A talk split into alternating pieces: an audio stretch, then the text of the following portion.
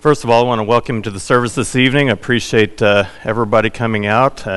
Most of you, if you were here this morning, knew I was speaking and you came back anyway, and I appreciate that very much.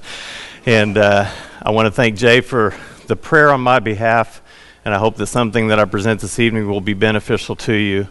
I want to thank Charles and Brian, Thomas, Mark, all them that helped me with the technology and how to navigate a little bit, and hopefully we can get through that pretty easily this evening also. But I appreciate their patience with me as we got through the presentation to make sure I could navigate everything properly. I also want to thank the congregation here, the leadership, for allowing me this opportunity. Also, I want to thank the congregation for welcoming in Laniece and me to the congregation here. Very warm welcome. We appreciate that.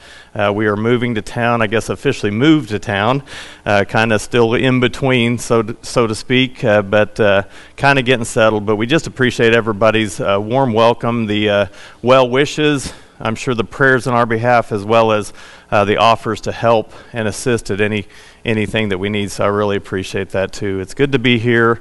I really never thought that I would call Plainview my home. It's kind of an interesting concept to me, because growing up here, and not that the lesson tonight has to be about who I am, but my name is Mike Hayes, for those of you who don't know, and my grandparents were Gertrude and Robert Hayes, for those of you who may have known them, obviously tied to this congregation for many years. So it's good to be with you this evening. As we get into the subject matter this evening, you'll see I'm going fishing, and I don't want anybody to think for 1 minute that I'm a fisherman, because I'm not. Anybody that knows me very well at all, I would almost rather do anything else but fish. So when I say I'm going fishing, this quote actually comes from a Bible hero of mine that we're it's going to be kind of the common thread in our lesson this evening. But fishing is something that my granddaddy Pullen, if anyone knew Milton Pullen from the Channelview congregation, passed on by now. But when I was a kid, that man taught me a lot about patience, because he had so much when he was with me, and he would take me fishing. He loved to fish. He was a fisherman.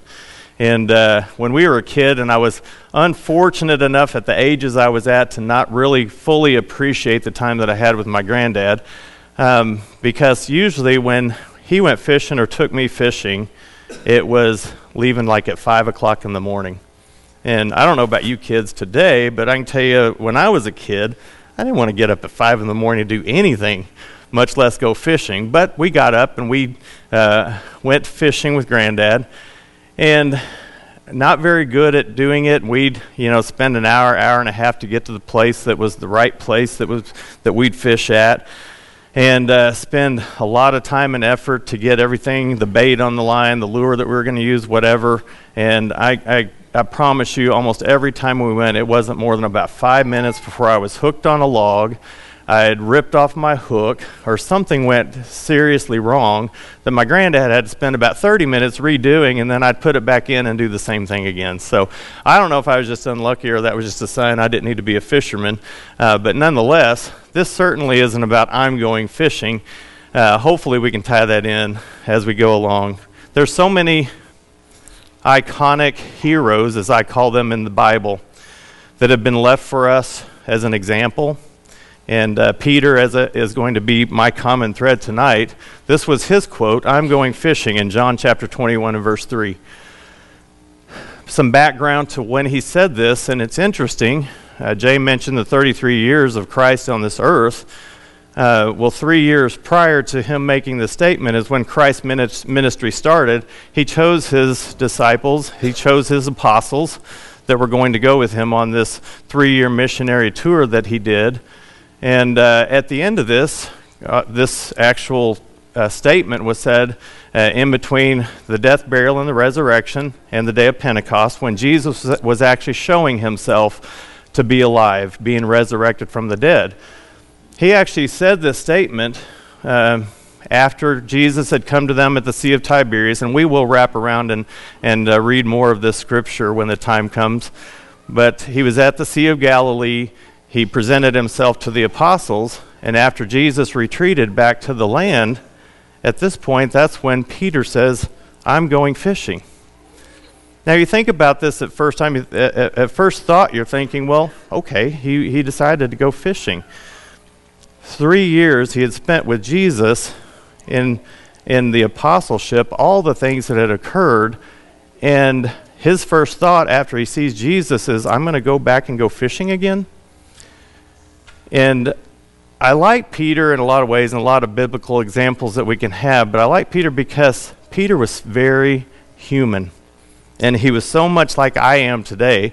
And I can tell you the sermon topics that I put together are not directed at anybody in the crowd. They're always around things that I feel like I need to work on myself, and hopefully in a lot of cases that will help apply to you. But we all have stresses in life.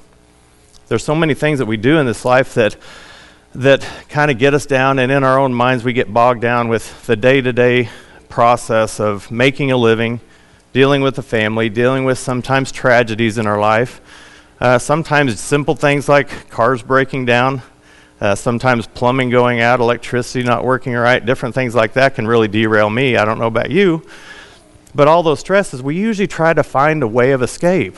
We have things that sometimes that it's our kind of our comfort place to go to, our happy place, if you will.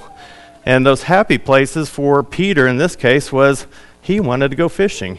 You know, kind of get your mind off things. And I'm not knocking those things that from time to time that we need to do to get our mind kind of focused back on what is really important. Some of you may do needlework. Some may do crossword puzzles. You may do some games that help you relax. You may go golfing. I'm telling you, golfing, some people feel like golf about the same way I do about fishing, but golfing relaxes me. And there's things that we go to that can really help us, or we feel like can help us in our lives as far as kind of taking away the stresses that go along with that. We want to look at a few things this evening that hopefully will help us in our walks, that will help us in our Christian lives, and make application again with Peter as the common thread. First thing is, where is your comfort zone? Where does that lie? What are the boundaries? How do you do that? And I'm not going to give you a checklist of what it is for you. You're going to have to examine yourselves on what works for you, what doesn't work for you. Do you take action? And that one I can tell you with me is a big one. Is like, okay, we can talk all day long about getting out of our comfort zone, but are we going to take action on the things that we said that we want to do once we get out of our comfort zone? And then finally, to follow instructions. Follow the instructions that has been given to us. So let's begin by looking at our comfort zone.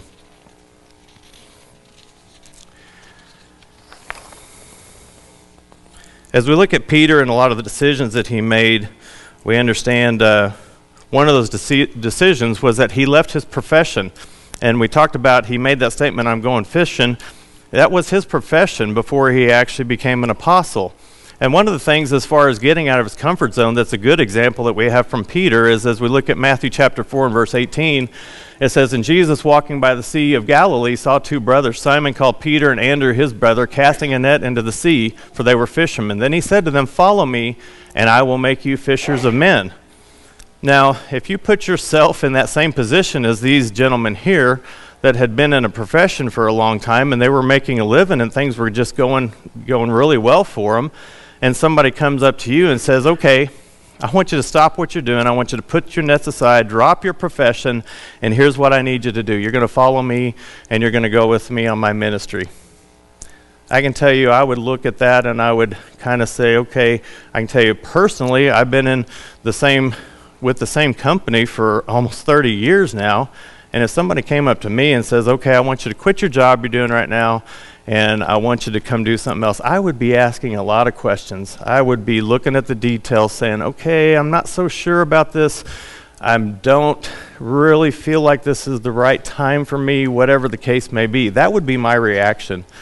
But Peter, what did they say? In verse 20, they immediately left their nets and followed him. They immediately stopped what they were doing and followed Jesus. They understood that cause.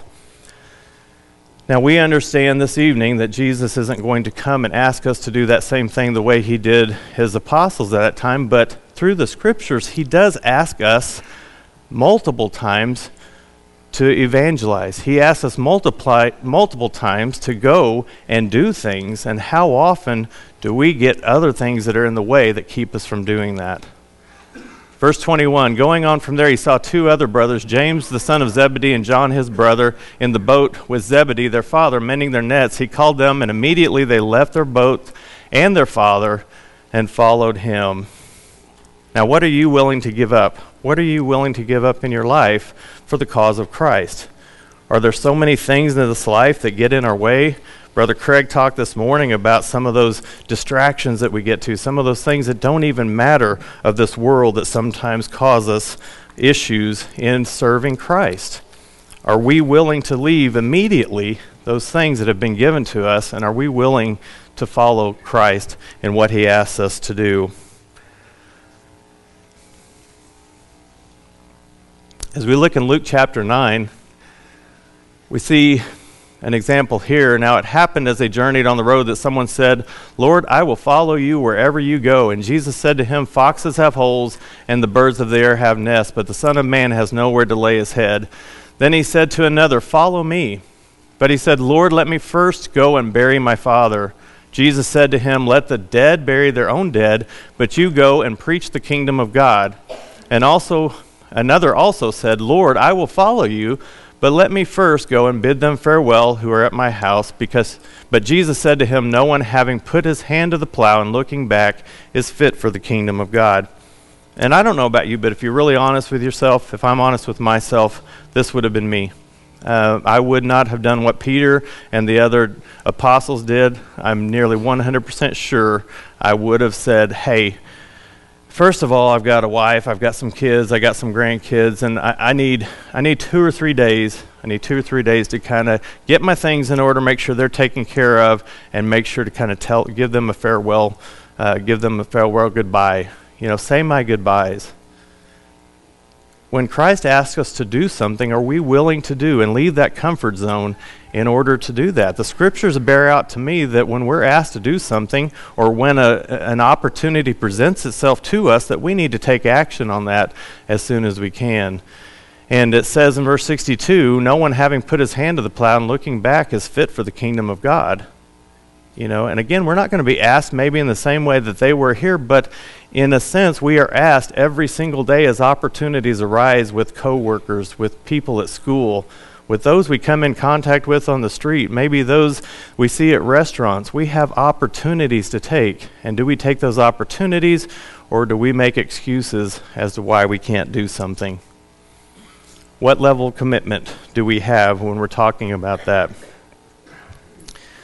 You know, we talk about the comfort zone and being able to slip back into that, and a lot of times with me, I can tell you, it's the excuses of, and I'm sure we've all had this in our lives, but, you know, I got up really early this morning, and I had a really rough day. I really had a bad day. There's so many things that went wrong, and I get home, and I'm just exhausted mentally and physically. I just can't do anything else, and I'm not going to do anything but sit on my easy chair, turn on the TV, and relax. How many hours have I wasted doing those things when I could have been doing Christ's bidding, when I could have been doing something that really mattered to somebody's soul and eternal salvation? Lazy is something that I think we all to some degree fight, but it's something that all of us want to say, well, you know, I've earned the time to relax. I've earned the time. I've done all this. I'm doing all these things. I've earned the right to have a good time. We've got to be careful with that we don't use that as an excuse. Yes, there's a time for everything, as Ecclesiastes tells us, a time for all those things. There is a time for rest. There is a time for relaxation. There's nothing wrong with enjoying those hobbies that we have, but making sure they don't get in the way of the bidding that has been given to us to do. As we kind of get back to Peter and we think about the decisions in his comfort zone, you know, the fact that he was willing to leave and leave his comfort zone immediately was very commendable, but we find out that he too, as I said, is very human and slips back into issues, as we see in Mark chapter 14. Now, Jesus was betrayed. This is shortly after the Lord's Supper. Jesus was betrayed by Judas with a kiss and was led away to the high priest, and with him assembled the chief priests, the elders, and scribes, but followed. Jesus was taken away. I'm sorry, I'll get ahead of myself here. In verse 54, Peter followed him at a distance. So Christ is taken into custody and to go to await trial. And Peter was right there when he was arrested and didn't stay by his side. There were a lot of things that could have gone wrong with Peter. There's a lot of things in his mind was going, well, maybe if I stay back here, I'll be able to do something later that'll be more impactful instead of staying by his side and being taken into captivity too. Whatever, we don't have record of any of that, but what we do have record of is that he followed at a distance, and what did he do? He warmed himself at the fire. Christ is in dire straits. He's in peril. And Peter is staying kind of at a short distance to be able to see. And one scripture that I think is very beautiful, if you read it, that talks about he's close enough that Jesus can see him.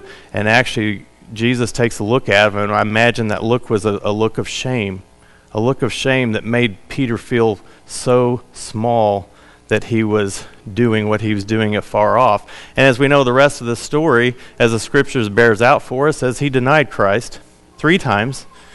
And he was told just previously that night that there's going to be one of you that's going to deny me. And he adamantly said, but I will die before I will deny. Yet right after this, when he's warming himself by the fire, he slips back into his comfort zone, or trying to keep himself comfortable, and ends up denying Christ and causing a little shame on himself. How often are you like that? But the encouragement I think we can take from this is we're not perfect. We're not going to do everything right all the time. We're human. That's why Christ died, because we make mistakes. We sin. We fall short of the glory of God. And when we make those mistakes, like Peter did here, there's a way to make amends. We're not always going to make those right decisions. But as we look at Matthew chapter 16 and think of the impact that Peter had on the church and on the kingdom, as Jesus is talking to his apostles, he said to them, "Who do you say I am?" Talking to Simon Peter. Simon Peter answered, said, "You are the Christ, the Son of the living God." Jesus answered and said to him, "Blessed are you, Simon Barjona, for flesh and blood has not revealed this to you, but my Father who is in heaven. And I also say to you that you are Peter, and upon this rock I will build my church, and the gates of Hades shall not prevail against it." So even though Peter makes mistakes, even though we make mistakes, even though we slip back in our comfort zone when we have opportunities, we can make amends for that. There's things that we can do to say, okay, we messed up, move on, and do things better as we go forward. So I think it's important for us as we talk about our comfort zone to think it's not a one-time commitment that we say, okay, I'm out of my comfort zone, and then here I am the rest of the time, and I'm never going to slip back or make a mistake. It's important for us to understand that. As we look at our comfort zone and our level of commitment, we have to ensure that we're giving God the glory for everything. And as we kind of transition, this is, do we take action on those things? Okay, we made the decision we're going to step out of our comfort zone. Do we take action? And what does that take action look like to you? First of all, and first and foremost again, to give God the glory in everything. Give God the glory for those things, even in those things that we're not particularly happy about, those prayers that Brother Jay talked about in his prayer, that the bad news that you get from time to time, those tragedies that happen in your life, it's hard to be thankful for those things. But sometimes those things open doors or cause you to realign your priorities, or maybe in some cases to say, okay, this life is very temporary. These are things I need to do to make sure that my eternity is secured. I think it's important that we also understand from 1 Corinthians chapter 3 that it's God that gives the increase no matter what action we take. I planted and Apollos watered, but God gave the increase, so then neither he who plants is anything, nor he who waters, but God who gives the increase. Now he who plants and he who waters are one, and each one of you will receive his own reward according to his own labor. Those actions that we take after we step out of our comfort zone or staying out of our comfort zone, we will be rewarded according to our own labor. Verse 9, for we are God's fellow workers, ye are God's field, ye are God's building. According to the grace of God which was given to me as a wise master builder, I have laid the foundation, and another builds on it. But let each one of you take heed on how he builds on it, for no other foundation anyone lay than that which is laid, which is Jesus Christ. You know, we sing the song, "Are You a Worker for the Lord?" And sung that song all my life, and also the song, "Lord, Send Me."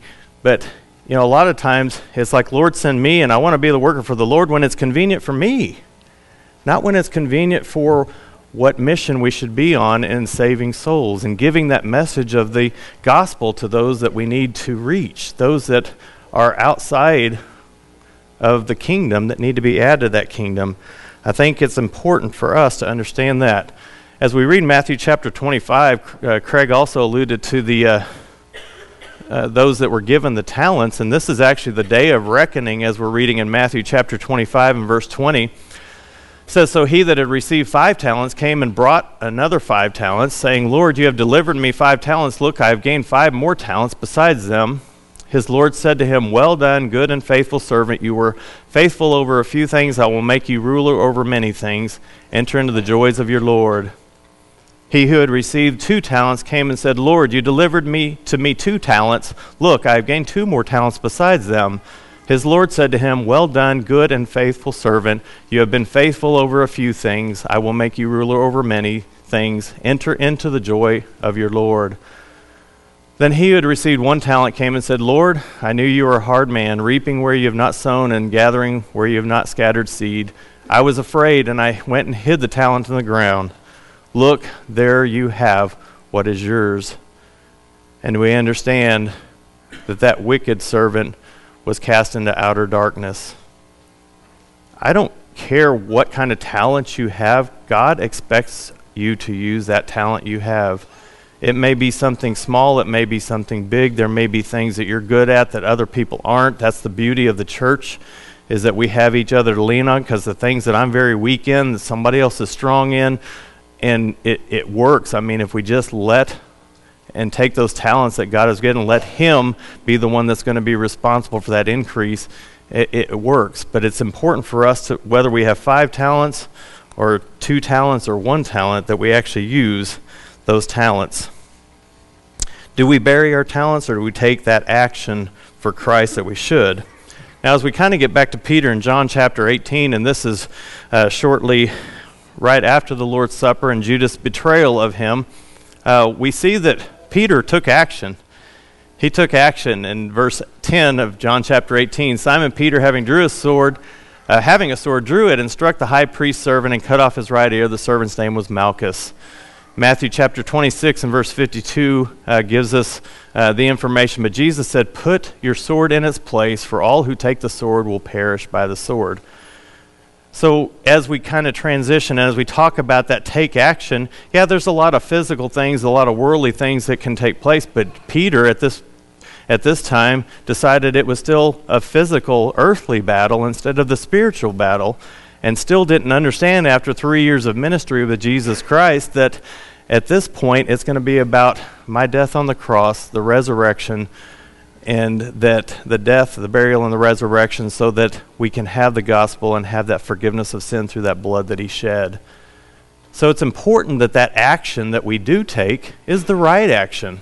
At this particular time, and this is obviously right before we read about him going and warming himself by the fire, but at this point, he was still all gung-ho, all in, didn't really care what was going to happen to him in the heat of the moment, and took off Malchus's ear. Christ actually received that ear back to Malchus's ear, performed a miracle right then and there.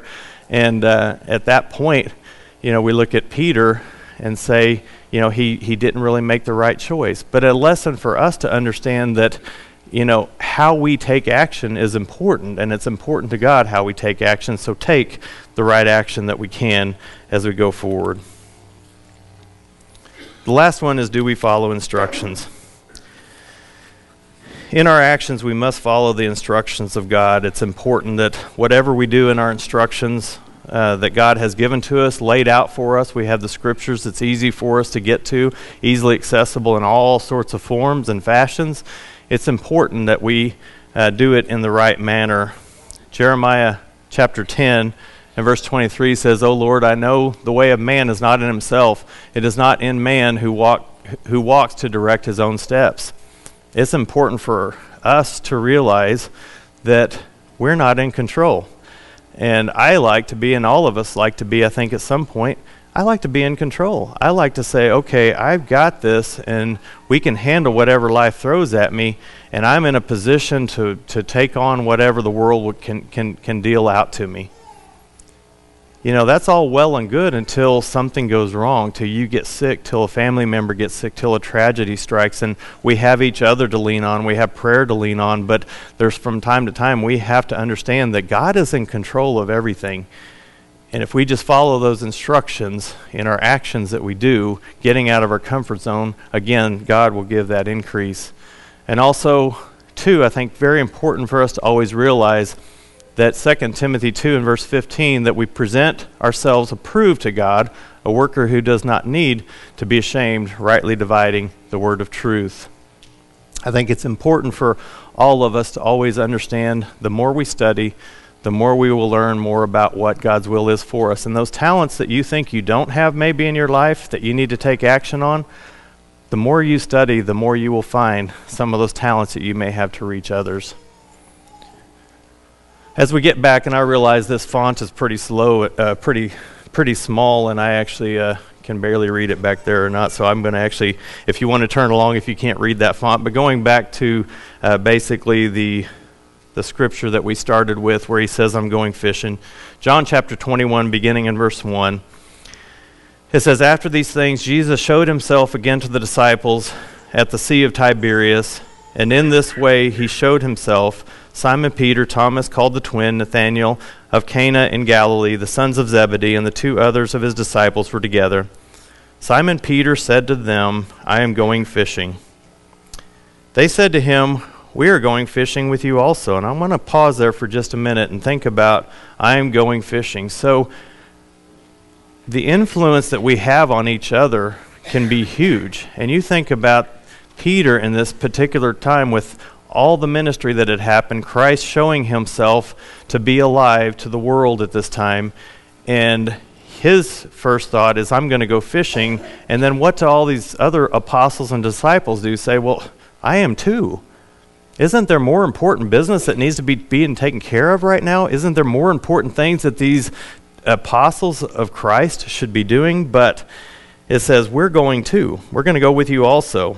Then they went out immediately and got on the boat, and that night caught nothing.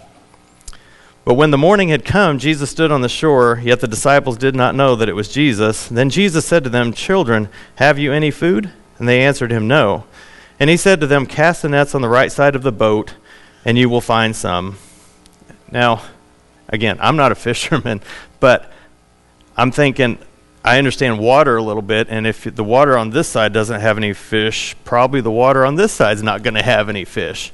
So these are people who had professionally done fishing. So you would think they would say, well, they said they didn't recognize Jesus, but are you crazy? Are you crazy? I'm fishing on this side with the nets. If I just put them over here, I'm going to catch some fish. And a lot of times when opportunities are given to us like that, we're like, knocking doors. I don't see sometimes that we get that much productivity out of that. But maybe the next door you knock on is somebody that's going to be receptive. In the similar situations that we may be in our lives to evangelize is similar to what they have here, but they told him, cast the nets on the right side of the boat, and you will find some. So they did that. They followed the instructions. Now they were not able to draw it in because of the multitude of fish. Therefore the disciple whom Jesus loved said to Peter, it is the Lord. Now when Simon Peter heard that it was the Lord, he put on his outer garment, for he had removed it, and plunged into the sea. But the other disciples came in a little boat, for they were not far from land, but about 200 cubits, dragging with their nets. Then as soon as they had come to the land, they saw a fire on the coals, and the fish that laid on it, and bread. Jesus said unto them, bring some of the fish which you have caught. Simon Peter went up and dragged the net to land, full of large fish, 153. And although there were so many, the net was not broken. And I think it's interesting that the Holy Spirit reveals to us through the inspired Word of God that Peter, of all people, is the one that jumps off the boat and swims to shore.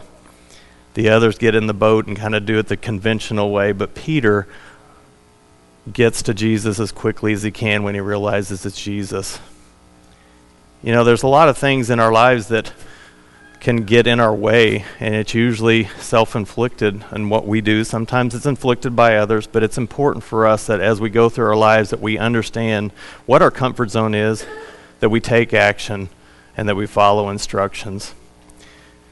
You know, I mentioned the door knocking, but I think there's many things that we can do when it comes to evangelism that will help others, that will help us in our walks. And those good works aren't going to get us into heaven, but they're expected to be done, that we do those, that we actually take action. You know, Noah was built the ark for 100 years, and the scriptures tell us that he preached during that time. Nobody but those 8 were saved on that ark, but he preached the whole time. Just because nobody else got on that ark and was saved didn't keep him from preaching. We need to take that action. We need to be willing to take those steps, to do everything we can, even if we don't see the result of it immediately, and understand that that seed could be planted that could help somebody's eternal soul. We don't know the hearts and the mind of those who are here this evening. If you have a need this evening, we'd be glad to assist you. The leadership here would be glad to pray for you on your behalf. If you've been sufficiently taught and would like to become a member of that kingdom, to take that gospel that has been given to us and start your Christian walk in the kingdom, we can assist you with that also this evening as we stand and sing the song that's been selected.